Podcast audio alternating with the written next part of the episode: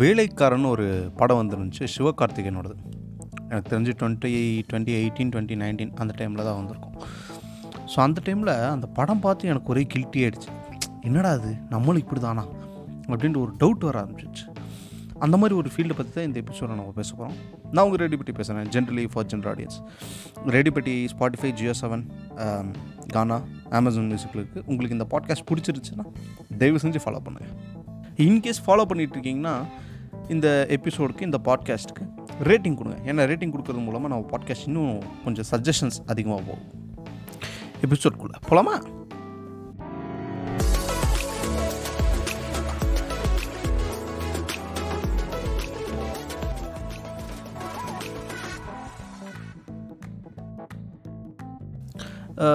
So ஒரு five years four years back வந்து நான் இந்த சேல்ஸ் அண்ட் மார்க்கெட்டிங் டீமில் இருந்தேன். அந்த ஃபீல்டில் தான் இருந்தேன். ஸோ அந்த டைமில் எனக்கு அதுக்கு முன்னாடி சேல்ஸோட experience new client acquisition client பிடிக்கிறது அப்புறம் இருக்கிற கிளைண்ட்டை தக்க வச்சுக்கிறது அவங்களுக்கு எப்படி சர்வீசஸ் கொடுக்கறது அதை பற்றி எந்த ஒரு ஐடியாவும் கிடையாது.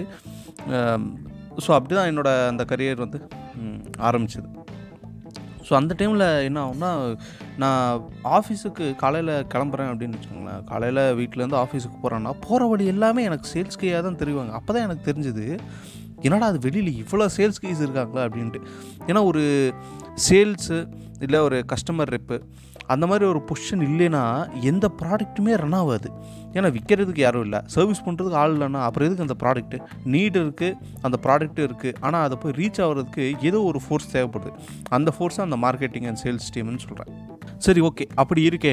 அப்படின்னா அந்த ப்ராடக்ட் வந்து கரெக்டான ஆள்கிட்ட போய் சேருது அப்படின்னா அதுவும் கிடையாது. எப்படி அந்த வேலைக்காரன் படத்தில் சொல்லுவானோ தேவைக்கு விற்கிற பொருளை தவிர எல்லாமே நம்ம வீட்டுக்குள்ளே வந்துடும் நானும் சேல்ஸ் அண்ட் மார்க்கெட்டிங்கில் அந்த சேல்ஸ் ஷாப்பில் இருக்கும்போது எப்படி இருக்கும்னா என்கிட்ட சாக்ஸ் எல்லாம் இருக்கும். அந்த படத்தில் காமிக்கிற மாதிரி என்கிட்ட ஓட்ட சாக்ஸ் தான் இருக்கும். நான் என்னென்னமோ வாங்கி போடுவேன். இதை ஏதாவது நமக்கு தேவையே இல்லாத விஷயம்லாம் ஒரு சிலது நான் வாங்கி போடுவேன். பட் ஆனால் சாக்ஸ் வாங்கும்போது மட்டும் என்னடா இது? ஒரு ஐம்பது ரூபாய்க்கு வாங்கினா போதும் முப்பது ரூபாய்க்கு வாங்கினா போதுன்ட்டு அதுக்கு உண்டான பட்ஜெட்டே நான் கொடுக்க மாட்டேன். அப்புறம் எனக்கு கொஞ்சம் தோணுதுக்கப்புறம் தான் சரி நம்ம அடிக்கடி சாக்ஸ் வாங்கிட்டு ஏன்னா நார்மலாக சாக்ஸ் வாங்கணும்னு வச்சுக்கோங்களேன். அதோட எலாஸ்டிசிட்டி போயிடும். ஃபஸ்ட்டு ஒரு ரெண்டு மூணு தடவை போகிறதுக்கு நல்லாயிருக்கும். அதுக்கப்புறம் அந்த பெரிய சாக்ஸ் வந்து அப்படியே சுருங்கி சுருங்கி சுருங்கி மடங்கி மடங்கி கீழே போயிடும். இப்போ நம்ம ஓகே நம்ம ஷூ போட்டுக்கிட்டே எல்லா இடத்துக்கு போகிறோம் அப்படின்னா கூட பரவாயில்ல. பட் ஆனால் நம்ம எதாவது கிளைண்ட் வீட்டுக்கு போகிறோன்னு வச்சுக்கோங்க. வெளியில் ஷூவை கழட்டி விட்டு சாக்ஸோடு போனோம். ஸோ அந்த டைமில் ஒரு ஓட்ட சாக்ஸ் இருந்துச்சுன்னா எப்படி இருக்கும்? இல்லை ஏதோ ஒரு கிழிஞ்ச சாக்ஸு சுருங்கின சாக்ஸு அந்த மாதிரி இருக்கும்போது என்னடா அது நம்மளை பார்த்து நம்ம கிளைண்ட் நமக்கு காசு தராமல் நம்ம ப்ராடக்ட் வாங்காமல் போயிடுவாங்களோன்னு ஒரு டவுட் இருக்கும். மேபி இந்த பாட்காஸ்ட்டை கேட்டிருக்கவங்க யாராவது இப்போ சேல்ஸில் இருக்கலாம் இல்லை sales orient marketing orient client கிட்ட டைரெக்டாக டீலிங் பண்ணுறவங்க இருக்கலாம். ஸோ உங்களாலே இதை ரிலேட் பண்ண முடியும்னு நினைக்கிறேன். ஏன்னா early stages of the career கொஞ்ச நாளைக்கு அப்புறம் நமக்கு புரிஞ்சிடும் ஓகே இந்த மாதிரி சுச்சுவேஷன்ஸ் வரும் எம்பாரசிங்காக இருக்கக்கூடாதுன்னு சொல்லிட்டு கொஞ்சம் நல்ல சாக்ஸ்லேயே நம்ம இன்வெஸ்ட் பண்ணி வாங்க முடியும். அப்போ வாங்கின நான் ஒரு ரெண்டு மூணு பேர் வாங்கியிருப்பேன் சாக்ஸு அப்போ வாங்கினது இன்னுமே எனக்கு அது உழைச்சிக்கிட்டு இருக்குது ஸோ எந்த ஒரு பொருள் வாங்கினாலும் அதை ஃபஸ்ட்டு தடவை வாங்கும் போதே நம்ம கரெக்டான ஒரு அமௌண்ட்டு அதுக்கு தேவையான ஒரு நல்ல பிராண்டு பெருசாக ஒரு ரெண்டாயிரரூவா ஆயிரரூவா சாக்ஸ் எல்லாம் கிடையாது. நல்ல டீசெண்டான ஒரு குவாலிட்டியில் நல்ல நல்ல ப்ராடக்டை நம்ம வாங்கிட்டோம் அப்படின்ட்டு இருந்துச்சுன்னா அது பல வருஷத்துக்கு நமக்கு உழைக்கும். Super super super sir so back to sales so இந்த சேல்ஸ் பண்ணணும் அப்படிங்கிறதுக்கு முன்னாடி எல்லாம் சோர்ஸ் பண்ணுவாங்க இல்லையா? ஸோ அதை டிப்பிக்கலாக என்ன பண்ணுவோம்? நம்ம கோல்டு கால் அப்படின்னு சொல்லுவாங்க. அதாவது ரேண்டமாக நம்பர்ஸை டைப் பண்ணுறோம் இல்லை ரேண்டமாக ஒரு ஷாப்புக்குள்ளே போய் நம்ம அவங்கக்கிட்ட இந்த மாதிரி இருக்குங்க ப்ராடக்ட் நாங்கள் விற்கிறோம் இதில் உங்களுக்கு இன்ட்ரெஸ்ட் இருக்கா வாங்குறீங்களா அப்படின்னு கேட்டு ஃபாலோ பண்ணுவோம்ல. அந்த ப்ராக்டிஸே எனக்கு அப்போ தான் வந்துச்சு. நான் என்ன பண்ணுவேன்னா காலையில் ஆஃபீஸ் போனதுக்கப்புறம் ஒரு சில கால்ஸ் எல்லாம் இருக்கும் அப்பாயின்மெண்ட்ஸ் எல்லாம் இருக்குன்னா அதை ஃபிக்ஸ் பண்ணிட்டு அந்த அப்பாயின்மெண்ட்ஸ் நடுவில் அந்த அப்பாயின்மெண்ட்ஸுக்கு நடுவில் ஒரு சில ஒரு ஒன் ஹவர்ஸ் டூ ஹவர்ஸ் அந்த மாதிரி கேப் இருக்குது அப்படின்னா அந்த டைமில் எங்கள் மேனேஜர் என்ன சொல்லுவாங்க போ போய் எல்லாம் தெரு தெருவாக போய் நம்ம வந்து அட்லீஸ்ட் கார்டையாவதுன்னா சோர்ஸ் பண்ணி கொண்டு வா அந்த க அந்த கடையிலேருந்து இல்லை அந்த ஒரு ஷாப்பில் இருந்து அப்படின்ட்டு. ஸோ நான் என்ன பண்ணேன் இந்த பாரிஸ் கார்னர்னு ஒரு சென்னையில் ஏரியா ஒன்று இருக்குது பாரிஸ் கார்னருக்குள்ளே நிறையா ஒவ்வொரு தெருவும் ஒவ்வொரு ப்ராடக்ட்ஸ் விற்கிற மாதிரி இருக்கும். ஒன்று ஹார்ட்வேர் தான் இருக்கும் ஒன்று கார்மெண்ட்ஸ் இது இருக்கும் ஒன்று நட்ஸ் இது இருக்கும் ஸ்பைசஸ்க்கு ஒரு மார்க்கெட் இருக்கும் ஃபேன்சி ஐட்டம்ஸ்க்கு ஒரு மார்க்கெட் இருக்கும். அந்த மாதிரி ஒவ்வொரு தெருவுலையும் ஒவ்வொரு மாதிரி இருக்கும். ஸோ அப்படி எனக்கு வந்து நான் பெருசாக எதுவும் அவுட்வேர்டாக நான் நான் வந்து பேசுகிறதெல்லாம் பழக்கம் கிடையாது. ஸோ அந்த மாதிரி இருக்கிற டைமில் அது ரொம்ப சேலஞ்சிங்காக இருந்துச்சு. என்னடா அது யாருன்னே தெரில இவர்கிட்ட போய் நாம் போய் எப்படி பேசுறது?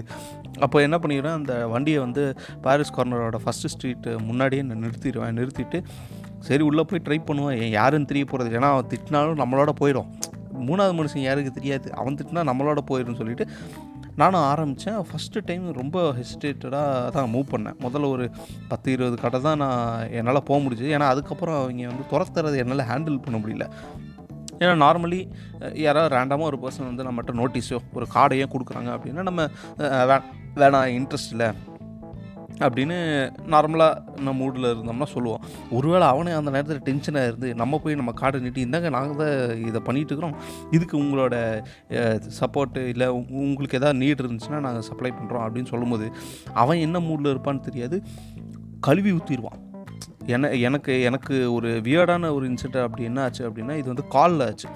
நம்பர்ஸ் தருவாங்க கம்பெனிலேருந்து நம்மளும் கால் பண்ணி பேசணும். நான் கால் பண்ணி பேசும்போது அவன் கடுப்பாயிட்டான். அவன் அவனுக்கு இதுக்கு முன்னாடி எவ்வளோ பேர் கால் பண்ணியிருக்காங்க எங்கள் கம்பெனிலேருந்து இல்லை வேறு ஏதோ இதே மாதிரி சேல்ஸ் கம்பெனிலேருந்து கால் பண்ணியிருக்காங்கன்னு சொல்லிட்டு அவன் என்ன கடுப்பானான்னு தெரில நான் கமிஷனருக்கு நான் லெட்டர் போட போகிறேன் மெயிலை போட போகிறேன் எவன்டா உனக்கு என் நம்பரை கொடுத்தது அப்படின்னு சொல்லி கத்த ஆரம்பிச்சிட்டான்.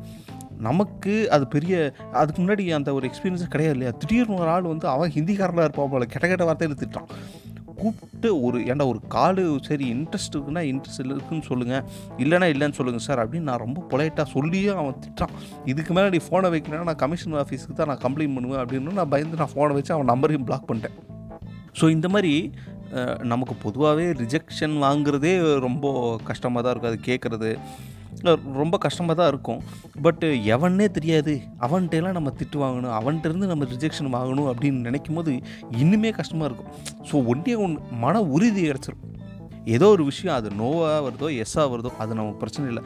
நம்ம வந்து அதை போய் அப்ரோச் பண்ணி கேட்டணும் இது நல்ல விஷயங்களை தான் சொல்கிறேன் நம்ம போய் அப்ரோச் பண்ணி இந்த மாதிரி நீட் இருக்குது இந்த மாதிரி நாங்கள் பண்ணுறோம் அப்படின்னா நீங்கள் இன்ட்ரெஸ்டடாக இருக்கீங்களா அப்படின்னு நம்ம கேட்டோம்னு வச்சுக்கோங்களேன் நமக்கு ஆன்சர் வந்து டெஃபினட்டாக தெரிஞ்சிடும் ஒன்று எஸ் இல்லை நோவாக தான் இருக்கும் இல்லை திட்ட போகிறோம் ஸோ இந்த இந்த இந்த மாதிரி விஷயம் வந்து நம்ம லைஃப்பில் எல்லா பெர்ஸ்பெக்டிவ்லையும் யூஸ் ஆகும்னு நினைக்கிறேன். நம்ம என்ன நினச்சிருப்போம்? சரி இவன்கிட்ட இது கேட்கக்கூடாது இவர்கிட்ட இது கேட்கக்கூடாது எப்படியே கிடைக்காது அப்படின்னு சொல்லி நம்ம விட்டோம் அப்படின்னா அது கிடைக்கல கிடைக்காதுங்கிற அந்த ஒரு நோட்லேயே போயிடும். பட் ஒருவேளை நம்ம அதை ட்ரை பண்ணால் சரி ஒருவேளை அது எஸ்ஸாகவும் இருந்துருந்துச்சுன்னா அவங்க ஒருவேளை தந்துட்டாங்க அவங்க ஒருவேளை பாசிட்டிவான ஒரு ரிப்ளை தந்துட்டாங்க அப்படின்னா அது நம்ம லைஃப் சேஞ்சிங்காக கூட மாறுறதுக்கான வாய்ப்பு இருக்குது இல்லையா? அந்த ஒன் மோர் சான்ஸ் ஸோ அதை மட்டும் அதை மட்டும் நம்ம கரெக்டாக பிடிச்சிக்கிட்டோம்னா லைஃப்பில் ஒரு சில விஷயங்கள் நம்ம மிஸ் பண்ணக்கூடாத விஷயங்கள்லாம் கண்டிப்பாக நமக்கு கிடைக்கும்னு நான் நம்புகிறேன் ஸோ இதுதான் இந்த சேல்ஸ் அண்ட் மார்க்கெட்டிங் இந்த சேல்ஸ் uh, ஃபீல்டில் இருக்கும்போது எனக்கு நான் கற்றுக்கிட்ட ஒரு ரொம்ப இம்பார்ட்டண்ட்டான நம்மளே அசியூம் பண்ணி அதை தவிர்க்கிறதுக்கு பதிலாக ஒரு வாட்டி அப்ரோச் பண்ணி பார்ப்போம். கிடைச்சா கிடைக்கட்டும் நல்லது. இல்லைன்னா ஓகே நோ ப்ராப்ளம் இது நீங்களும் உங்கள் லைஃப்பில் யூஸ்ஃபுல்லாக இருந்துச்சுன்னா எடுத்துக்கங்க. இதோட இந்த எபிசோட நான் முடிச்சுக்கிறேன். நான் உங்கள் ரேட் பண்ணி பேசுகிறேன் generally for general audience episode பிடிச்சிருந்துச்சுன்னா ஃபாலோ பண்ணி ரேட்டிங் கொடுங்க. பாய்